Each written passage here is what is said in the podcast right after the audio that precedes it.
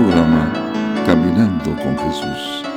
El tema de hoy, Génesis capítulo 3. ¿Dónde estás tú? El Señor había terminado su obra creadora. Todo era bueno en gran manera. En medio del huerto, colocó como corona de la creación a Adán y a Eva. Se les dio la tarea de regentear la tierra y les advirtió del peligro que significaba Satanás. Se les pidió que permanecieran juntos para protegerse del mal acosador. Pero nos cuenta la escritura en el capítulo 3 del libro de Génesis que la serpiente era astuta. Y en el versículo primero tomamos la conversación entre esta y la mujer. Pues la serpiente era astuta más que todos los animales del campo que Jehová Dios había hecho, la cual dijo a la mujer, con que Dios os ha dicho, no comáis de todo árbol del huerto. Y la mujer respondió a la serpiente, del fruto de los árboles del huerto podemos comer, pero del fruto del árbol que está en medio del huerto, dijo Dios, no comeréis de él, ni le tocaréis, para que no muráis. Entonces la serpiente dijo a la mujer, no moriréis, sino sabe Dios el día que comáis de él, serán abiertos vuestros ojos y seréis como Dios, sabiendo el bien y el mal. Aquí, queridos amigos, en seis versículos, encontramos la fórmula para caer en pecado, la fórmula segura que nos alejará de Dios. Veamos el versículo 2. La mujer responde a la serpiente. En ocasión de la tentación, lo peor que podemos hacer es dialogar, razonar, querer convencer a Satanás que está equivocado. Juan 8:44 nos dice que Satanás es el padre de la mentira. ¿Cómo pues podemos dialogar con él? El Señor Jesús, al ser tentado en el desierto después de su bautismo, contestó a la tentación con un escrito está. Pero para nosotros, sus hijos, nos es recomendado no entrar en diálogo con Satanás, huir de él y recordar las escrituras. Eva, en vez de huir de Satanás, se puso a dialogar con él. Y en el versículo 3 tenemos una explicación de por qué no debe tocar ese árbol. Satanás, finamente mezclando la verdad con la mentira, le responde en el versículo 4, no moriréis. A continuación, da una explicación del por qué Dios no quería que comieran de ese árbol. En primer lugar, llamó al Creador egoísta, envidioso, y le dijo en el versículo 5, ¿sabe Dios que el día que de él comieres, serán abiertos vuestros ojos y seréis como Dios, sabiendo el bien, el mal? Él no quiere que tú seas igual a Él, le dijo a Eva. No quiere que sean abiertos tus ojos.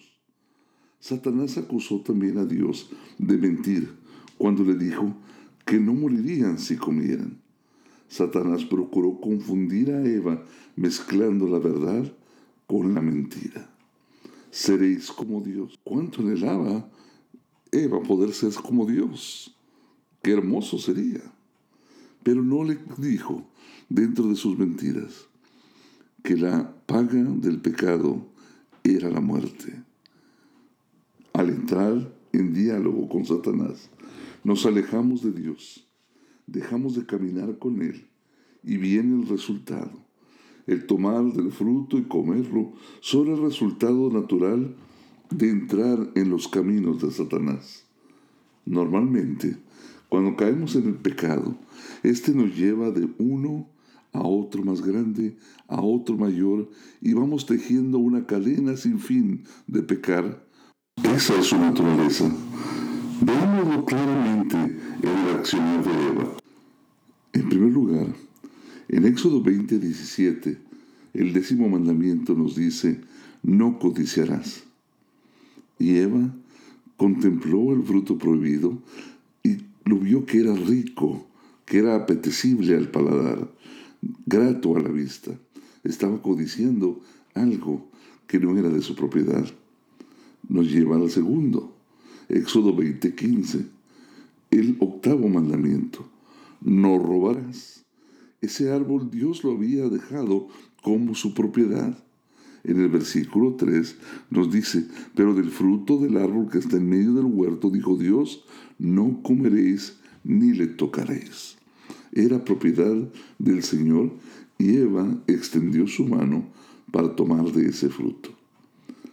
En tercer lugar, Éxodo 20:13 nos dice, no matarás, el sexto mandamiento. Pero al comer ella y llevarlo y darlo de comer a su esposo, le llevó consigo también la muerte, una forma de asesinato de su compañero que Dios le había dado. Notemos cómo un pecar tras otro nos lleva a otro y nos lleva a un cuarto, donde dice Éxodo 23, el primer mandamiento, no tendrás dioses ajenos delante de mí. Eva colocó a Satanás en primer lugar. Lo hizo su amigo, su consejero, su guía, y obedeció la voz de él en vez de la voz de Dios, su creador. Con nerviosismo, comió del fruto prohibido. Y al ver que no moría, un júbilo la llenó y una alegría, y la hizo correr y buscar a Adán y le dio de comer. Sí, Eva fue engañada. Pero aquí hay otra gran verdad.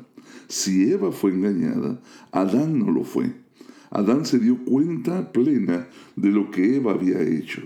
Pero ¿qué haría Adán? ¿La seguiría en el camino pecaminoso? ¿Renunciaría a ella? ¿Confiaría en su Dios que podría arreglar este asunto? El poder de persuasión de Eva, el amor de él por ella, lo llevaron a tomar su decisión. Adán no dudó de Dios, no fue engañado, pecó con conocimiento pleno de su accionar, aceptó el fruto con conocimiento de lo que hacía. Si tan solo él hubiera permanecido fiel a Dios, la sabiduría divina habría resuelto el problema. En el versículo 7 nos narra y nos dice, entonces fueron abiertos los ojos de ambos y conocieron que estaban desnudos. Entonces cosieron hojas de higuera y se hicieron delantales. Como seres humanos, reaccionamos ante nuestra falta queriendo justificarlos nosotros mismos. Nos olvidamos al caer en el pecar que existe el amor divino que existe la oportunidad de confesar nuestra falta y ser perdonados. Al hacerse sus delantales de hojas de higuera, empezaron a notar la gran diferencia. Antes llevaban radiantes vestimentas de inocencia, ahora la culpa los llevaba a cubrirse por su propia mano. Y en el versículo 8 y 9 se registra por vez primera la voz de Dios después de la creación. Y nos dice, oyeron la voz de Jehová Dios que se paseaba en el huerto al aire del día. Y el hombre y su mujer se escondieron de la presencia de Jehová entre los árboles del huerto. Mas Jehová Dios llamó al hombre a la mujer y le dijo, ¿dónde estás tú? Lo que antes había sido motivo de gozo y de alegría para la pareja, ahora era motivo de pánico y temor, de vergüenza. Un tremendo sentimiento de culpa los había llenado, y éste hacía que se escondieran de su hacedor. Dios en su gran amor extiende al hombre su mano y le pregunta, ¿dónde estás tú? ¿Acaso creemos que Dios ignoraba dónde se encontraban Adán y Eva? ¿Acaso no sabía él lo que habían hecho? Pero Dios le estaba dando una oportunidad de confesar su falta, de recurrir a Él como amigo, de recurrir a Él como Dios y confesarle su mal. Pero en lugar de hacerlo, Adán justifica su acción de ocultarse él y su pecado detrás de su sentimiento de vergüenza y su desnudez. Pero Dios le da una segunda oportunidad y le dice en el versículo 11, ¿quién te enseñó que estabas desnudo? ¿Acaso has comido del árbol que yo te mandé que no comieras? Dios quería que Adán reconociera, que reconociera su falta, que la confesara. Pero en lugar de ello, Adán acusa a Dios. Al caer en la senda del pecado, cambió el carácter de Adán. Ahora culpa a la mujer y a su hacedor, quien se la dio. El hombre responde en el versículo 12, la mujer que me diste, Señor, por compañera, me dio del árbol y yo comí. No es mi culpa. La mujer que, a propósito, tú me la diste, yo no te la pedí. Ella me engañó y yo comí. Entonces, Jehová Dios dijo a la mujer, versículo 13, ¿qué es lo que has hecho? Y la mujer respondió, la serpiente me engañó y yo comí. Eva también estaba lista a responder, la serpiente. No negaron lo sucedido, no podían negarlo, pero sí se apresuraron a culpar a otro. No había arrepentimiento, había pena por la pérdida de los privilegios divinos, pero Dios extiende aún así su amor. Y en medio de ese abandono, en medio de esa desobediencia, en medio de esa falta de confianza, extiende su amor infinito. Y en el versículo 15 encontramos la promesa maravillosa de salvación. Y pondré enemistad entre ti y la mujer, entre tu simiente y la simiente suya. Esta te herirá en la cabeza y tú le herirás en el calcañar. Dios no abandonó al hombre caído a su suerte. Pondré enemistad, dirigiéndose al diablo, la serpiente antigua. Y Dios prometió a un Salvador que sería capaz de aplastar la cabeza de la serpiente. La batalla que se había iniciado en el cielo entre el bien y el mal continuó en la tierra en el jardín del Edén. Y siguió después donde Cristo murió para pagar nuestra culpa y terminará con gran destrucción final del mal en aquel día glorioso cuando Cristo venga.